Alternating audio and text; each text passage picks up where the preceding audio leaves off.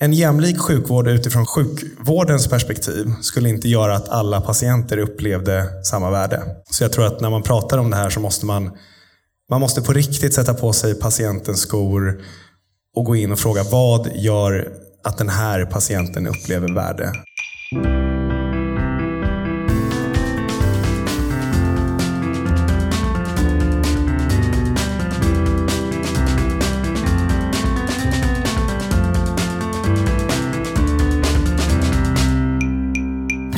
Precisionsmedicin, gendata och AI.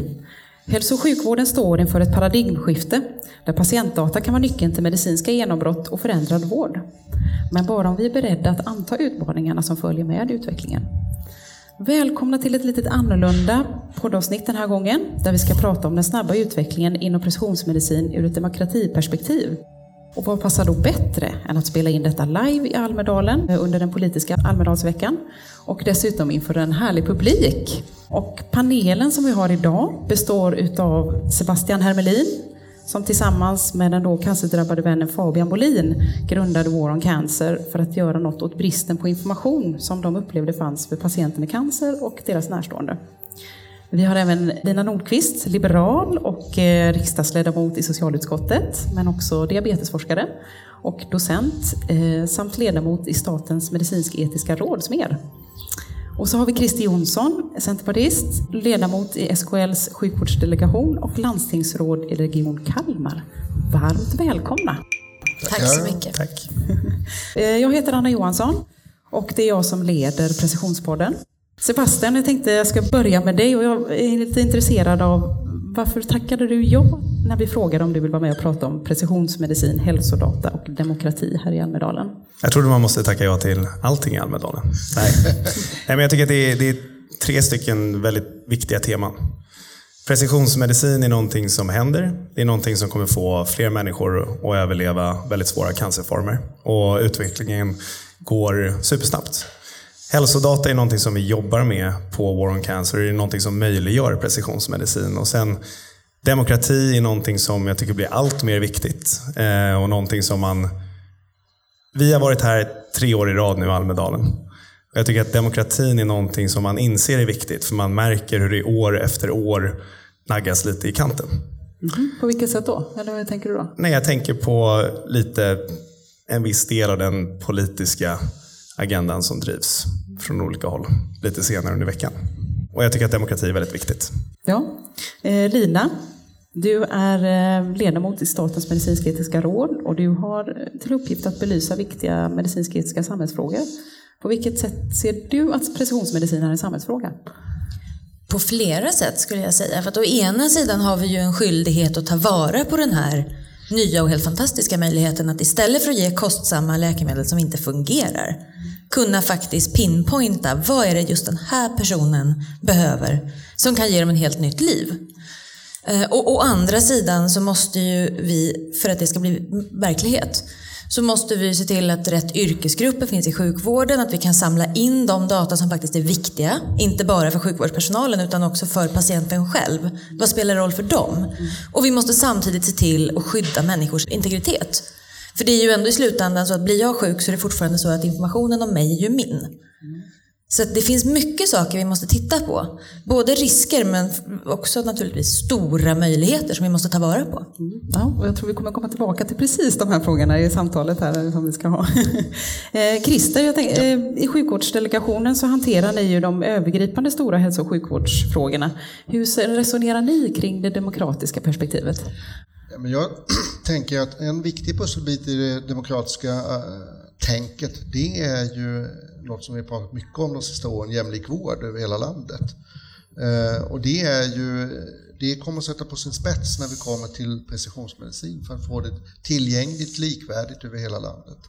Eh, vi har gjort en del, tycker jag, viktiga steg framåt de sista åren i samarbetet mellan regionerna inom ramen för sjukvårdsdelegationen och SKL och det är ju dels arbetet med det som kallas NT-rådet, det vill säga försöka se till att läkemedel introduceras samtidigt och samordnat över hela landet.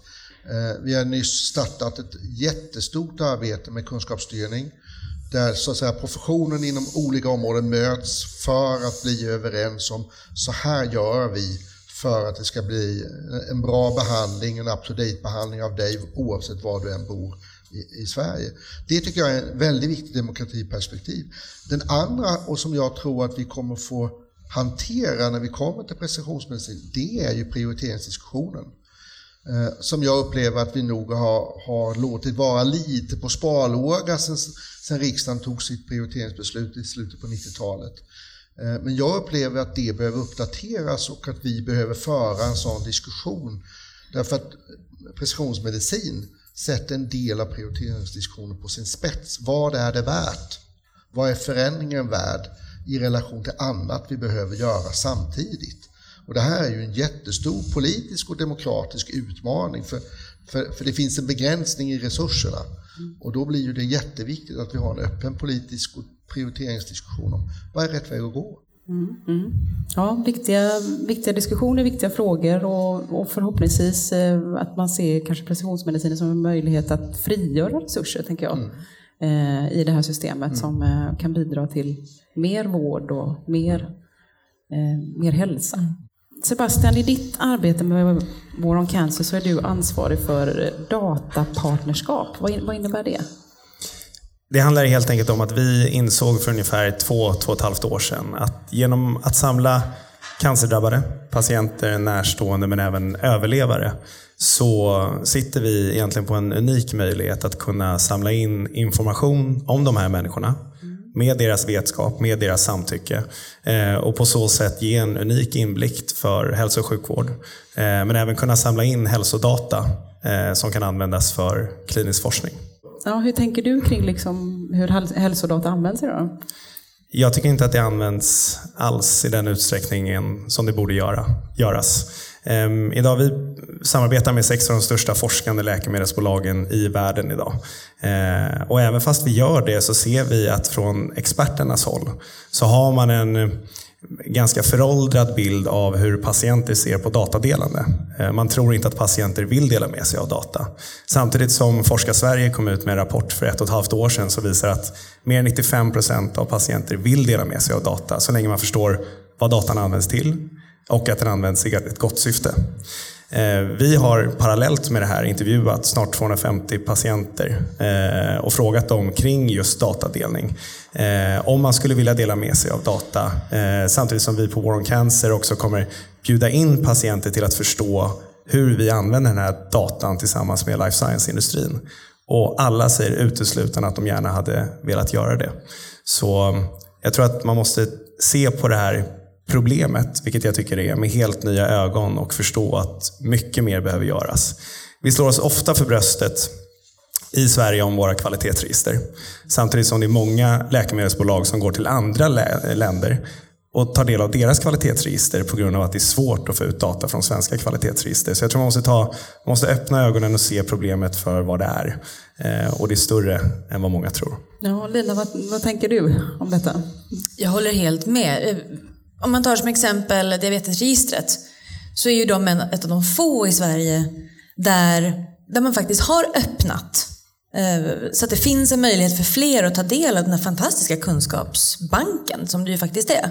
Och jag tror att vi måste titta på kvalitetsregistren och tänka att om de verkligen ska komma till sin rätt, då måste de både kunna användas av forskare, men de måste kanske också i viss mån på, kunna påverkas av patienter. Vad är viktigt för mig att man följer upp? Det är inte säkert att det alltid är forskarna eller läkarna som vet vad som är viktigt för en sjuk person att följa upp och mäta. Och sen måste vi förstå att näringslivet är ingen separat del av samhället som ska verka för sig själv någonstans. Utan de, där måste man ju också vara med och tänka, om vi nu ska ta fram nya behandlingsmetoder, hur ska vi då veta vad det är för typ av behandlingar vi ska försöka nå? Så kvalitetsregistren, de, de, är fantastiska de vi har i Sverige, men vi kan använda dem på ett mycket klokare sätt än vad vi gör idag tror jag. Mm, mm. Ja, det är intressant det där, för om man tittar som du säger på olika aktörer, man kan tänka sig framöver att det blir ytterligare sådana här tredjepartsaktörer som kan, som kan komma in i detta och, och, ha ett intresse och kanske bidra på något sätt. Jag vet inte. Alltså försäkringsbolag eller arbetsgivare.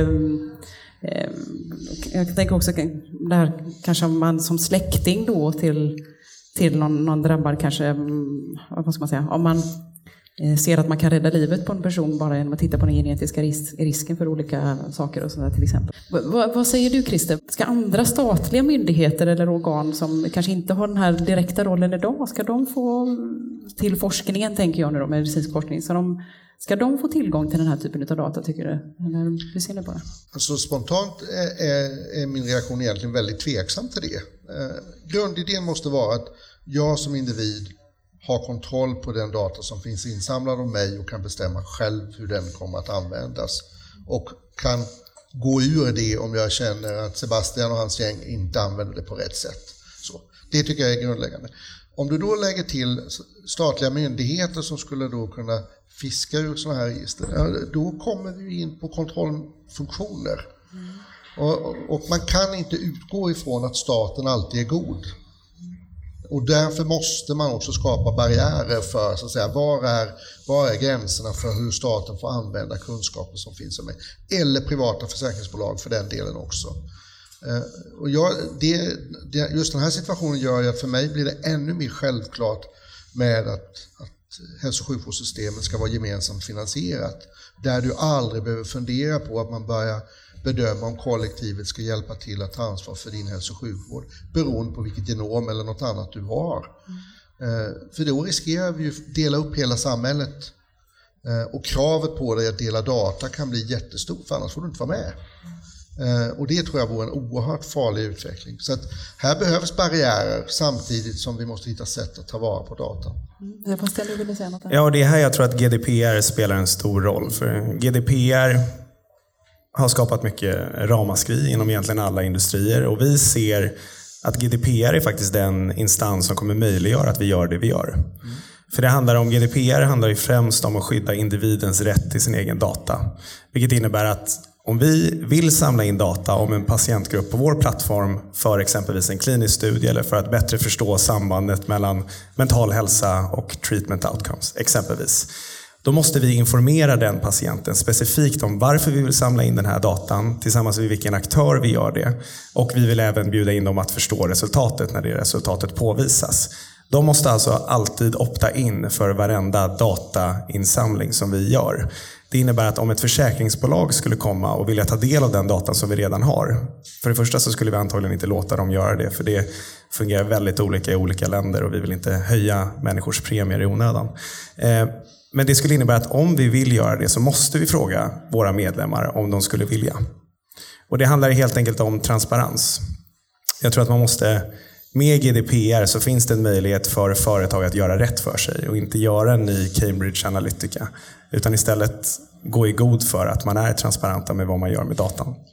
Mm. Om, man, om bara får fylla på det. Men, men där uppstår, om vi tar försäkringsbolaget som du ger exempel på då. Eh, där kan du få det här andra sidan spelet där de säger ja, fast säger du inte ja, då kommer vi inte teckna försäkring. Mm. Alltså det, det, är ju det här som kommer vara dilemmat. Det kan uppstå ett tryck på data, utlämnande från individen som, som inte gynnar individen därför att datan finns och, och olika instanser vet om det. Så här behöver vi tänka färdigt innan vi liksom öppnar nya portar.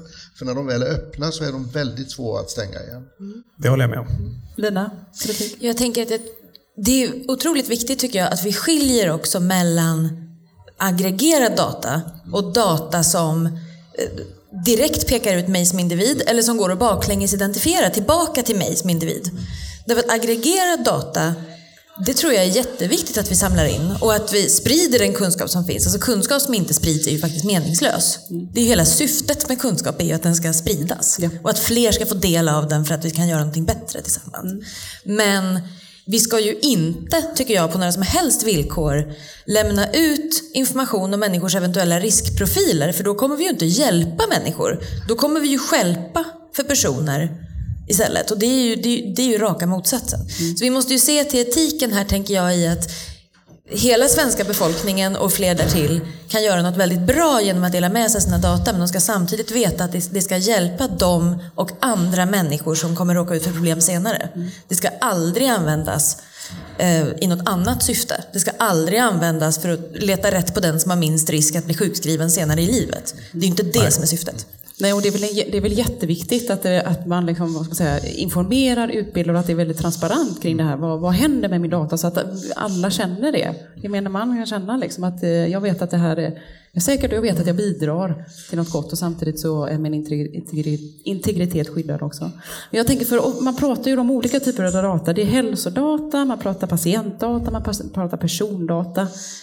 Vem ska äga vad och hur ska vi liksom hantera de här olika typerna av data? Vad är det vi, och samtidigt då följa alla lagar och regler. Någon som vill? Öppen fråga. Ja, öppen fråga. Jag tror som så att eh, individen har rätt till sin egen data, men det betyder också att individen har rätt att göra vad den vill med den datan. Det vill säga man kan vilja dela med den till forskande institut exempelvis för att hjälpa sig själv eller för att hjälpa andra.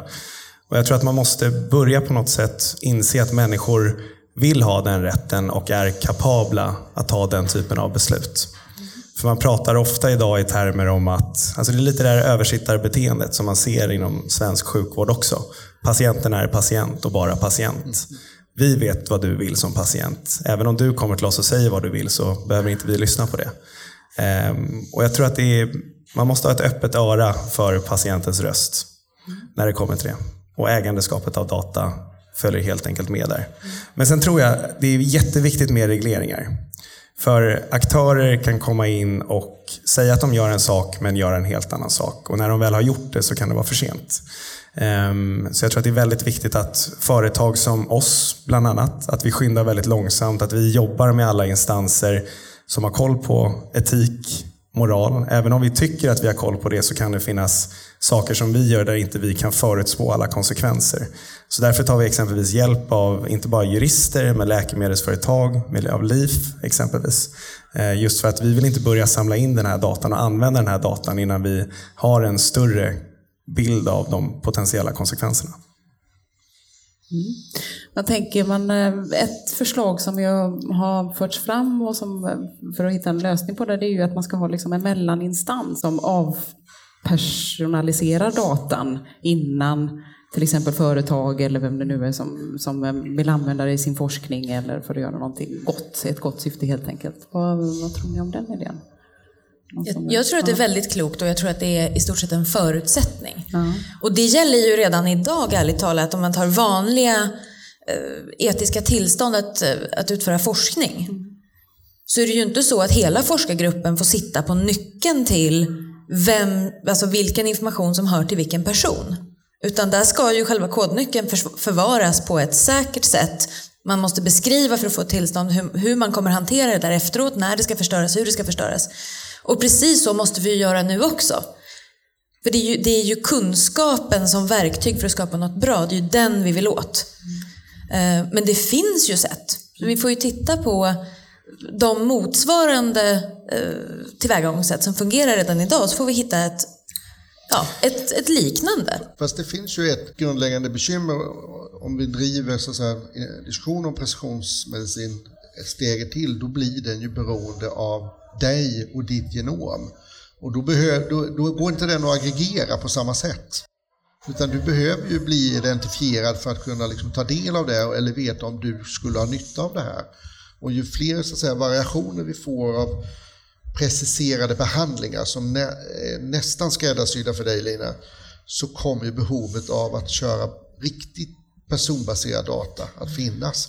Och det, där kommer ju då den här liksom svåra avvägningen finnas. Hur, hur länge ska det lagras? Hur ska det lagras? Vad ska det finnas tillgängligt för?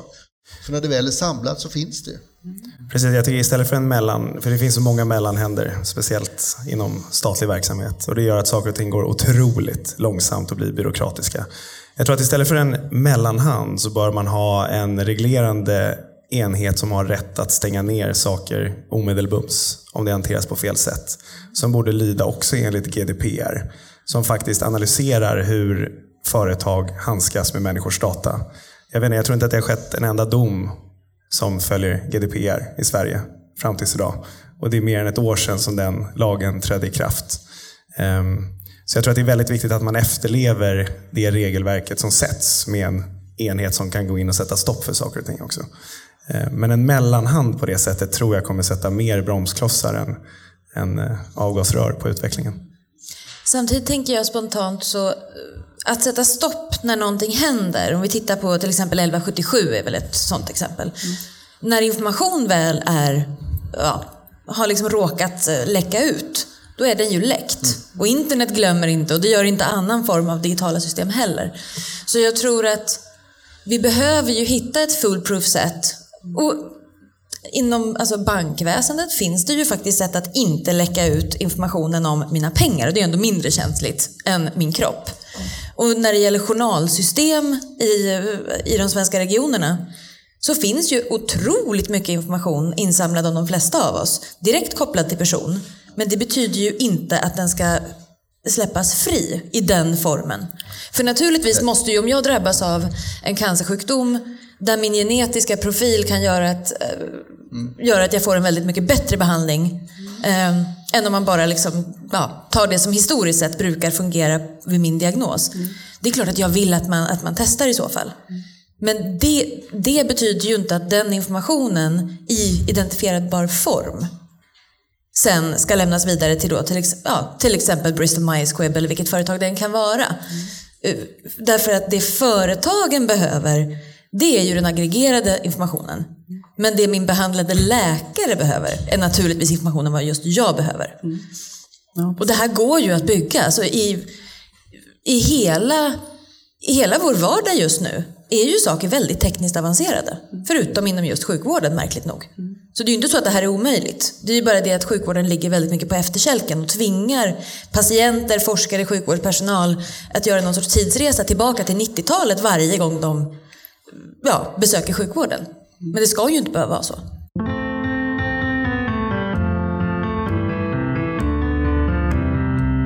Nej, jag tänker det här utifrån den diskussionen då, kan motsatsen då, alltså om man stänger in data, kan det vara ett hot mot folkhälsan och demokratin? Man, ur det perspektivet, för demokratisering kräver väl ändå en viss öppenhet? Eller? Absolut, det tror jag är 100 procent. Och det är bara att titta på just det här med aggregerade anonyma datamängder som är Avidentifierad data i all ära, ja. Men när det kommer till precisionsmedicin så behöver man mer personliga data. Så jag tror vi kommer gå ännu mer mot det. Och det handlar nog inte bara om att behandlande läkare behöver ta del av den datan. Och jag tror att det kommer på sikt vara läkemedelsbolagen också, för det kommer gå så snabbt. Och läkare är en bromskloss i hela den processen, tyvärr. Ehm, jag tror att man måste handskas med det är en svår fråga. Men jag tror att man kan inte säga att det är så lätt som att man ska göra på ett visst sätt, för du kommer behöva all data.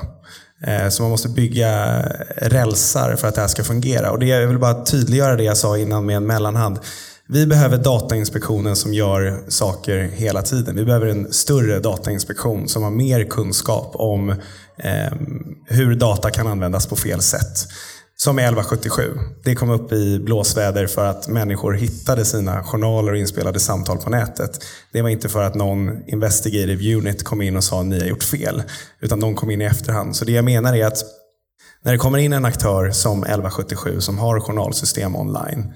Då ska man redan alltså kontinuerligt under den tiden se till att inte data läcker ut från det. Eh, jag tror att det är otroligt viktigt. Det måste finnas, där kan man tänka sig en statlig enhet som säkerställer att exempelvis vi, War on Cancer, gör det vi säger att vi gör. Det tror jag är en viktig grej. Christer? Ja, jag tänker så här att, att, eh, på tal om att stänga in data eller hålla, alltså, här kommer ju också någon slags, man får fortsätta vara lite på bakhasorna då, eh, kampen mellan kollektivet och individen. Så att säga. Vad, vad har jag för skyldigheter som individ mot kollektivet eller nationen eller världens globala hälsa jämfört med viljan att skydda mig själv. Vi behöver hitta ett system där människor känner tillit och trovärdighet till att dela data. Och jag tror att du har rätt Sebastian i att väldigt många människor vill dela data om man vet varför och kan förstå hur de används och kan vara så övertygade det går om att de används på rätt sätt så kommer människor vilja dela sin data. Men jag tror att det då är viktigt att vi når ett läge där exempelvis vår journalinformation som vi har i hälso och sjukvårdssystemet inte upplevs som vårdens utan som min. Det är min i grunden. Sen använder vården för att göra ett bra jobb. Men det är min och där är vi ju inte riktigt än. Va? Vi har tagit steg framåt. Uppsala var först ut med att liksom göra journal på nätet. Himla rabalder om detta. Ett en jätteviktigt steg och nu finns det i hela Sverige Men fortfarande känner inte patienten att det är deras riktigt. Och vi måste nog komma hela vägen dit för att vi ska komma också till att man tar in data på fler sätt. Därför att det är väl också så att en del av den data som vi kommer använda kommer inte komma från hälso och sjukvårdssystemet. Utan den kommer komma på andra vägar. Allt ifrån eh, eh, klockor vi bär med oss eller sensorer vi använder eller monitoreringssystem vi skaffar hemma själva. Så att vi kommer bygga data som individer också. Men då måste jag också på något sätt ha tillgång till hela det och bestämma själv att det här vill jag vara beredd att dela med. Och ni, ni är återrapporteringsskyldiga för det ni använder av det och att jag kan känna mig trygg med det. Då blir det nog inte den motsättningen som, som kan finnas med instängd data, men, men till slut det måste bottna i att individen känner trygghet. Så information och eh, mer, med, vad ska man säga, bygga kunskaperna kring det ute hos gemene man. Och sen, men sen tänker jag också, för man pratar mycket nu om att modernisera lagstiftningen också kring det här eh, med datahantering och eh, personuppgiftshantering. Och bara häromdagen så var ju regionstyrelseordförandena i de tre största regionerna här i Sverige ute och hade ett inlägg i debatten om detta och pratade om att istället för ett opt-in så kanske man ska köra en opt-out, vad heter det? En, eh, en sån variant. I många fall ja. Mm. Organdonation exempelvis. Mm. Borde man ha opt-out, bara som en snabb instickare. Det har vi egentligen redan. Ja, men det fungerar inte. Lina, du som sitter med i det här medicinsk-etiska rådet också, vad, vad, vad, vad, vad tror du om det? Alltså jag måste erkänna vad gäller det medicinsk-etiska rådet så eh, har ju inte vi hunnit så långt med det nyvalda, nyvalda rådet, så det kan jag inte säga så mycket om. Men jag tänker att det är en svår avvägning. Egentligen har det alltid varit en svår avvägning. Det här är ju inget alldeles nytt. Det är bara det att det, möjligheterna är mycket större nu. Och samtidigt skapar ju det nya risker som vi inte har sett förr. Men det har ju alltid varit så att, eh, att vissa människor har haft väldigt mycket kunskap och då är frågan, har man en moralisk skyldighet att dela med sig av den kunskapen? Mm. Och svaret är naturligtvis ja. Alltså om bara en person hade kunnat göra eld Eh, från, från och sitta och hålla på det. Ja, då hade vi ju inte suttit här idag. Det säger ju lite sig självt på något sätt, att det är väl klart att vi behöver dela med oss. Mm.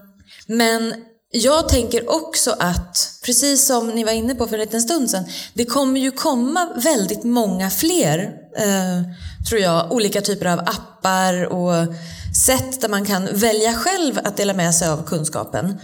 Ehm, och där gäller det ju också att ha ett tydligt informerat samtycke så att man vet vad man ger sig in på. För idag tror jag att bara en sån sak som att gå till ICA och dra sitt kort. Människor är inte alltid helt medvetna om att det betyder ju att någon faktiskt vet precis vad det är du handlar hela tiden och kan skräddarsy både erbjudandena men också hur man lägger upp saker i affären och vad man eh, vill få dig att köpa mer. Mm. Och i det här fallet handlar det ju om lite mer avancerade saker än några liter mjölk. Mm.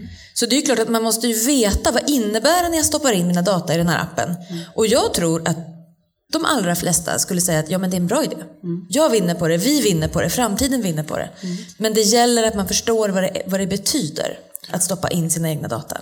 Och jag tror att problematiken blir i framtiden att det kommer vara så mycket system som är interoperable med varandra. Så att gå igenom den listan med saker där min data eventuellt skulle kunna användas på sikt, det blir ett heltidsjobb.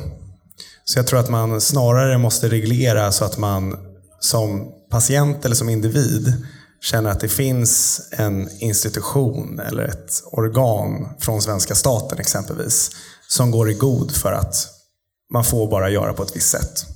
Man måste känna en allmän tilltro till att dela med sig av data. Annars kommer man aldrig kunna samla in all den datan som man skulle kunna göra nytta av. Tror jag. Christer, vad tänker du? Nej, bara för att fylla på det. Hur många av oss läser användaröverenskommelserna som vi får på alla våra appar? Vi vill ha igång den där appen så vi trycker ja och så säger ja. Sen har det börjat. Och jag, jag tycker det blir, det är en väldigt enkel jämförelse. Du var på ICA Lina, jag tycker att DNs artiklar om, om rapportering genom appar var väldigt, mm. väldigt, väldigt, både skrämmande men väldigt intressant. För den illustrerar att när du lägger ihop data så kan du få mycket större bild än vad de enskilda datapunkterna i sig ger. Och det är ju en del av orosmomentet i detta. Eh, och det gör väl på något sätt att man måste inom ramen för GDPR få en återkoppling av så att säga, här finns din data på ett eller annat sätt. Inte så att du ska behöva gå igenom listan utan en, en slags smart sammanställning av att det här din data finns och här, så här används den. Men grundregeln måste vara att utan att jag har sagt ja så får den inte säljas vidare. Och det måste på något sätt, det borde vara första krysset du sätter i när du öppnar den där hälsoappen eller något annat.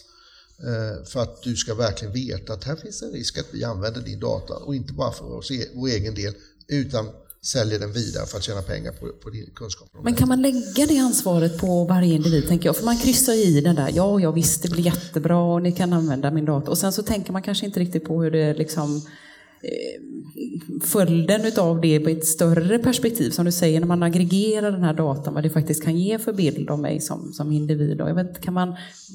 Jag tror att det behövs ett både och. Jag tror att det behövs inspektionen. Jag tror att det behövs revisionen av, av verksamheter som använder den.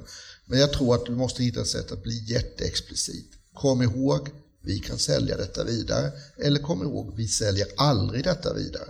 Så explicita är ju inte de här kryssrutorna precis, utan det har du läst våra regler? Precis. Ja, det har jag. Och så Har du läst vi. igenom eh, villkoren? Ja, ja, ja, precis. Ja. Ja. Det är någon som någonsin Och det läser igenom det. står, står ju aldrig så explicit. Och vi, det måste bli mycket mer explicit att det är det här det handlar om. Ja, det måste bli lättare också, men jag tror att GDPR kommer ju utvecklas. För idag är det ju så, det är jobbigt att göra kundundersökningar. Och det gör man ju bara för att kunden ska få en bättre upplevelse. Men det är ändå svårt nu, för man måste ha samtycke och man måste se till att alla förstår att vi använder den här datan för ett visst syfte. Så jag tror att det kommer utvecklas mycket på den punkten också. Lina, ville du säga något? Ja, jag sitter och tänker att jag tror ju också att det är dags för staten och regionerna och hela offentlig sektor att inse också att människor kan faktiskt ta ansvar för sig själva. De kan faktiskt bedöma själva vad som är bäst för dem. Eh, och för all del välja att ignorera det, det kan man ju också göra. Men det betyder ju någonstans att när Apropå journal på nätet till exempel så vet jag att eh, när jag var regionråd i Uppsala så fick vi väldigt mycket skäll. För vi ville tillåta för människor att säga att en anhörig kunde logga in och hålla koll. Om man själv ville det. Och det är ju ganska vanligt att personer har så omfattande kroniska sjukdomar och lång tids sjukdomshistoria att man kan behöva någon som, som också vet. Som inte är personligt drabbad utan som faktiskt kan hålla huvudet kallt. Ja. Och det kan vara föräldrar till barn? till Ja. ja.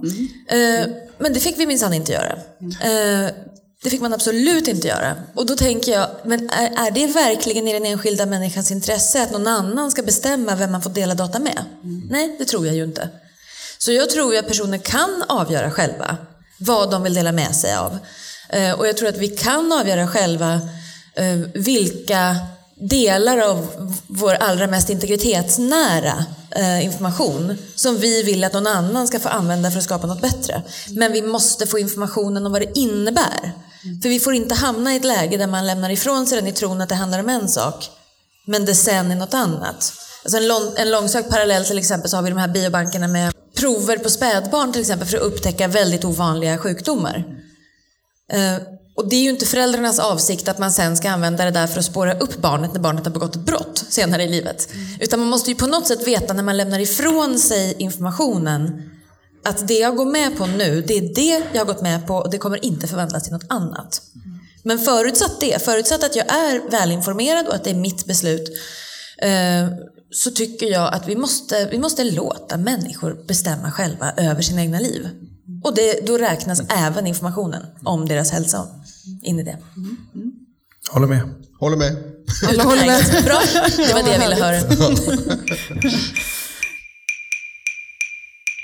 Eh, Christer, vad, vad ser du som absolut viktigast nu för att precisionsmedicin ska få möjlighet att stärka vår demokrati? Jag Gärna vet något inte- rent ja, konkret. alltså, nej, jag vet inte om det, det... Jag tycker den, den snarare är en demokratisk utmaning. Eh, på det sättet att, att eh, vi går från en situation där, där vi eh, säger att eh, du har eh, eh, ja, högt blodtryck, så behandlar vi alla lika i stort sett med blodtrycksmedicin. Så, tjoff!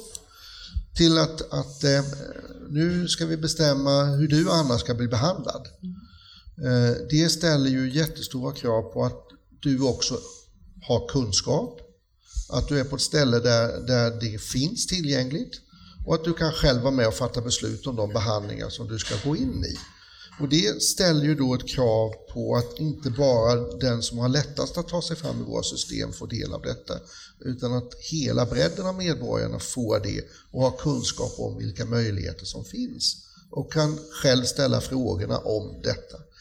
Där, eh, och där är ju den stora demokratiska utmaningen, att ska detta inte leda till i första läget eh, mer ojämlik vård så är det ju faktiskt så att vi säkerställer att den kunskapen också finns hos medborgarna och att man själv kan ställa frågorna. Eh, när det här blir jättebrett, ja, då kanske inte den här utmaningen är lika stor. Men vi kommer under ett antal år nu vara i läget där vi prövar oss fram, utvecklar metoder, utvecklar arbetssätt. Då kommer den som är framfusig att vara först i kön. Eh, det är inte särskilt jämlikt och det är inte demokratiskt rätt. Så det tycker jag är den stora demokratiska utmaningen detta. Att verkligen säkerställa att det blir jämlikt tillgängligt eh, över landet och i olika behandlingsinstanser. Mm. Har du något, liksom, någon tanke kring hur vi ska få till det? Nej, ja, alltså, jag, jag, tror ju då på, jag måste, måste kanske tro på det, men jag, jag tror verkligen att kunskapsstyrningssystem som vi nu har introducerat är ett verktyg för att ta oss igenom detta. Eh, det är säkert inte perfekt och det kommer att ta sin tid och det är många som ska, i professionen som ska mötas. Men jag tror att det är det enda sättet att få professionerna inom eh, hematologi att mötas och bli överens om nu ska vi börja använda det här och vi ska göra det på det sättet över hela Sverige. Eh, har vi inte det sättet så kommer det att bli olika. För det är ju också så att i sjukvården finns väldigt många människor som är väldigt på och jag är väldigt intresserad. Jag driver min sak på mitt ställe där jag är och jag vill gärna vara först. Det är bra, för det är ett viktigt driv. Men för jämlikheten är, krävs det också att vi blir hyggligt överens om att så här gör vi. Eh, och där måste vi då balansera eh, mellan varandra. Så kunskapsstyrningen tror jag är, jätteviktig. Den andra pusselbiten är ju att vi, vi på något sätt hittar ett, ett, en struktur för Sverige att jobba med med, med genom och eh, jag såg att jag ska vara med på ett annat seminarium imorgon där, där Danmark har tagit steg framåt på det här området. Och det kanske vi behöver titta på för att skapa en sån struktur också för att på något sätt skaffa nationell överblick. Mm. Ja. Hur resonerar du Lina? Eh, precisionsmedicin ett hot eller en möjlighet? Det är klart det är en möjlighet. Eh, vi måste ju ta vara på möjligheten och undvika fallgroparna. Men jag tänker en sak vi inte har varit inne på än, det är ju att den här informationen som vi pratar nu om vem som äger den och hur, vad vi ska göra med den och sådär. Den kommer ju inte uppstå av sig själv. Utan det kommer ju också kräva eh, genetik, patologi, eh, fler av vissa yrkesgrupper, eh, fler patologer säkert, fler biomedicinska analytiker, men också kanske helt nya yrkesgrupper och nya automatiserade processer och så vidare. Så vi måste ju också titta på hur ska vi se till att, precis som, som du var inne på här alldeles nyss, att var jag än bor så ska jag ju få de analyser jag behöver för att man ska kunna hitta just den behandling som jag har allra, allra mest nytta av och som hjälper mig mest. Och idag har vi ju problem redan utan precisionsmedicin. Eh, att liksom få, få till de här analyserna inom rimlig tid. Så vi har ju massor att göra tror jag för att se till att att det går att få till det här fort. Man ska inte behöva vänta när man har drabbats av en sjukdom. Mm. Och man ska heller inte behöva gå på knäna när man jobbar i hälso och sjukvården. Precis, en, en utmaning i landet Sverige med sin geografiska spridning. Och, ja, Men vi har ju ja. vi har post tänkte jag säga, så kommer jag på. det har vi ju inte alltid den som funkar. Den finns. Kanske. Nej, men jag tänker, I den här podden så har vi ju varit inne på, på de här frågorna liksom i, i olika perspektiv. Och Eh, jag tänker dels är det, har vi ju pratat med Rickard Rosenqvist Brandell från Genomics Medicine Sweden om det här liksom att bygga upp infrastrukturen för gensekvensering. Så det, och det, det, där håller vi ju på att bygga upp den infrastrukturen nu så att den ska kunna funka på nationell nivå. Även i ett kommande avsnitt, när jag gör lite reklam så, där, så diskuterar vi lite mer om hur AI, vilken betydelse AI har liksom eh, i utvecklandet, eller utvecklingen av precisionsmedicin för att det faktiskt ska bli det blir möjligt och vilka eh, utmaningar det är med det. Till exempel. Men det är, en, det är väl ganska tydligt att det kommer vi, den typen av tekniker kommer vi behöva ta till eh, använda för att det ska kunna fortsätta utvecklas på det sättet som vi, som vi faktiskt vill. Okej, okay, ett demokratiskt perspektiv känns, känns ju den här förtroendefrågan väldigt viktig då. Hur hoppfull är du Sebastian att vi liksom kan känna ett fortsatt förtroende och kan lita på hälso och sjukvården här? Med eh, alltså, fortsatt AI? förtroende, jag tror vi måste bygga upp ett nytt förtroende. Vi har människor i publiken som jag har pratat väldigt mycket med, som är nära kompisar, som är patienter idag. Um, som inte är särskilt nöjda. Eh, och jag tror att det man pratar om, alltså sjukvårdssystemet har gått från att vara en produktionslina där man bara mäter hur många människor som överlever till att idag från patientens håll så mäter man det som service. Man vill, ha, man vill vara nöjd med den behandlingen man får. Och Det här är någonting som man inte riktigt har tagit till sig. Och man eh, pratar ofta om att sjukvården ska vara jämlik. Och en jämlik sjukvård utifrån sjukvårdens perspektiv skulle inte göra att alla patienter upplevde samma värde. Så jag tror att när man pratar om det här så måste man, man måste på riktigt sätta på sig patientens skor och gå in och fråga vad gör att den här patienten upplever värde? Och det gör man aldrig det gör man inte idag. Det gör man inte i några debatter. Eh, man pratar om det ytterst lite på Almedalen och jag efterfrågar det betydligt mer kommande år. För patienter idag är inte nöjda. Ett riktigt medskick här. Vad, nu ska vi börja runda av här lite nu. Liksom, har ni några kommentarer på det, det här? Eh, Lina eller Christer? Jag kan bara hålla med helt enkelt. Alltså jag, svensk sjukvård är ju fantastisk på att behandla det sjuka organet men inte så himla bra faktiskt alla gånger på att möta den sjuka människan. Mm. Och ännu mindre hennes anhöriga, hennes familj. Alltså det är, egentligen är det ju ofta en ska säga, det är ju en hel vänskapskrets eller en hel släkt som drabbas av en sjukdom. Men man behandlar bukspottkörteln, eller vad det nu är. Ja. Uh, och det där tror jag handlar både om brist på kunskap och insikt och även om brist på tid, skulle jag tro. För vi behöver både få personer att förstå att när man väl har passerat nålsögat så att man kan kalla sig själv så att säga patient, men någon har ändå sagt du behöver den här vården. Då har man ju rätt, tycker jag, att känna sig trygg och tillfreds och också veta att någon kommer lyssna på en. När man, när man lyfter saker man vill ha på ett annat sätt. Vi kan ju inte upphöra att vara människor med handlingsfrihet för att vi blir sjuka. Men lite så blir det ju idag. Att man hamnar i en situation där man förväntas på något sätt vara tacksam för, för de smulor man får. Mm. Och det betyder att överlevnaden är fantastisk. Men människor far illa längs vägen. Ja, ja. Jag får bara lägga till en, jag håller verkligen med, jag får lägga till en snabb sak också. för att från War on Cancers perspektiv så pratar vi ofta om patienter, men det är otroligt viktigt att nämna de som jobbar inom systemet också. För inte, alltså jag tror att alla människor som blir läkare, sjuksystrar med mera, de gör det av en väldigt stark anledning. Eh, och det är att de har en otroligt stor empati för andra människor. Så systemet i grunden måste förändras så att de också kan göra det jobbet som de vill göra. Vilket Verkligen. de inte riktigt har möjlighet till att göra idag. Så jag bara nämna det kort också. Där kan man ju komma in på en lång diskussion om eh, vilka styrsystem vi har och, och också, ja, det blir en annan podd. Men det är, det är en annan diskussion. ja, precis. Christer? Nej, men jag bara, alltså, jag fortsätter tråden där, där ni var. Å ena sidan är det ju så att när vi mäter patientens förtroende för hälso och sjukvården så är den jättehög. Alltså patientbarometern, eller vårdbarometern som mäter patientens förtroende för vården, den är jättehög. Eh, så det finns inte en brist på förtroende för vården i sig idag. Men, men jag håller med om att, att vi, vi har ju en förmåga att bara se sjuka organ och vi har en förmåga att också klappa patienterna på huvudet. Eh, och det är, det är i grunden ett bekymmer som jag tror följer av våra utbildningar inom ramen för hälso och sjukvården. Att, att man lär sig att du vet bäst. Eh, istället för att börja hos, hos patienten. Och man får dra det lilla exemplet. Jag, som sjukvårdspolitiker gör man ibland auskultationer, följer någon i professionen över dagen. Jag var hos en fantastisk allmänläkare en dag. Hon började alltid mötet så här. Och varför är du här idag? Och vad vill du mig?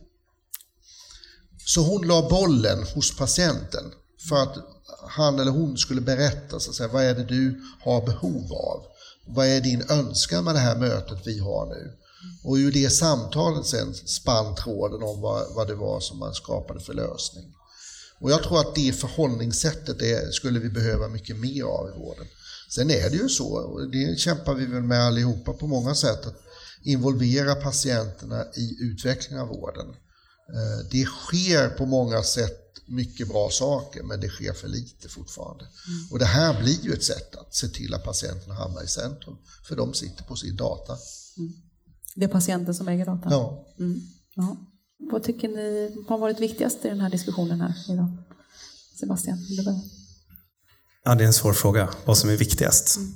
Men jag, jag, säger det jag alltid säger och det är att man ska på riktigt ska lyssna på patienter. Eh, kanske borde haft en patient här idag exempelvis. Eh, kanske borde ha det på mer än eh, vad är det, 20 procent av de eh, Almedals event eh, som pratar om patienter. Ehm, jag tror att det är väldigt lätt att föra sig med floskler och prata i form av mantran som man gör ofta i Almedalen. Inte för att jag säger att vi har gjort det här. Det säger absolut, absolut inte. Nej, men det säger jag absolut inte. Men jag tror att eh, det är otroligt viktigt att rannsaka sig själv eh, när man står på de här scenerna och sätta sig in i patientens perspektiv. Det kommer alltid vara viktigast. Mm. Lina, vad tar du med dig från samtalet och vad tycker du har varit viktigast? Här? Jag håller helt med där du just slutade. Att vi förtroendevalda eh, och eh, alla som jobbar i, i näringslivet, vare sig det handlar om innovativa appar eller om det handlar om nya behandlingsmetoder och alla tjänstemän på alla myndigheter och så vidare. Vi måste ju förstå någonstans att skälet till att vi finns, det är ju för att människor när livet går sönder ska få hjälp att ta sig upp igen. Och det är där fokus måste ligga. Sen allt annat vi gör, det är ju bara sätt att komma dit. Men jag tror att vi ibland har en förmåga att tro helt plötsligt att vi jobbar för systemet. Vi försvarar istället systemet. Och där går det snett. När, ja, när myndigheten börjar liksom försvara sin egen överlevnad och liksom så länge vi har fokus på att människor vill leva sina egna liv, de kan ta ansvar själva men ibland behöver de hjälp upp. Då tror jag vi klarar oss. Mm. Det är bra. Det är bra. Snyggt uttryckt. Ja. Christer? Ja, det här med patientfokuset och deltagarna håller jag helt med om. Jag, jag tänker att en av de saker vi har med oss det är ju hur skapar vi nu tillit och förtroende för att vi ska få till den här delande av data och patienter och medborgare, invånare ska känna att, att eh, jag kan bidra och tjäna själv eller vinna en fördel av att dela med data, men andra kan också vinna på det och jag kan ha förtroende för det system som hanterar det. Det är den stora utmaningen och det tycker jag vi har rört oss i i kanten av här. Och det tror jag är viktigt att ta med sig. Bra avslutande kommentarer. Tack så jättemycket för att ni var med i, idag i Precisionspodden. Tack själv. Tack. Tack, Tack. Tack till publiken.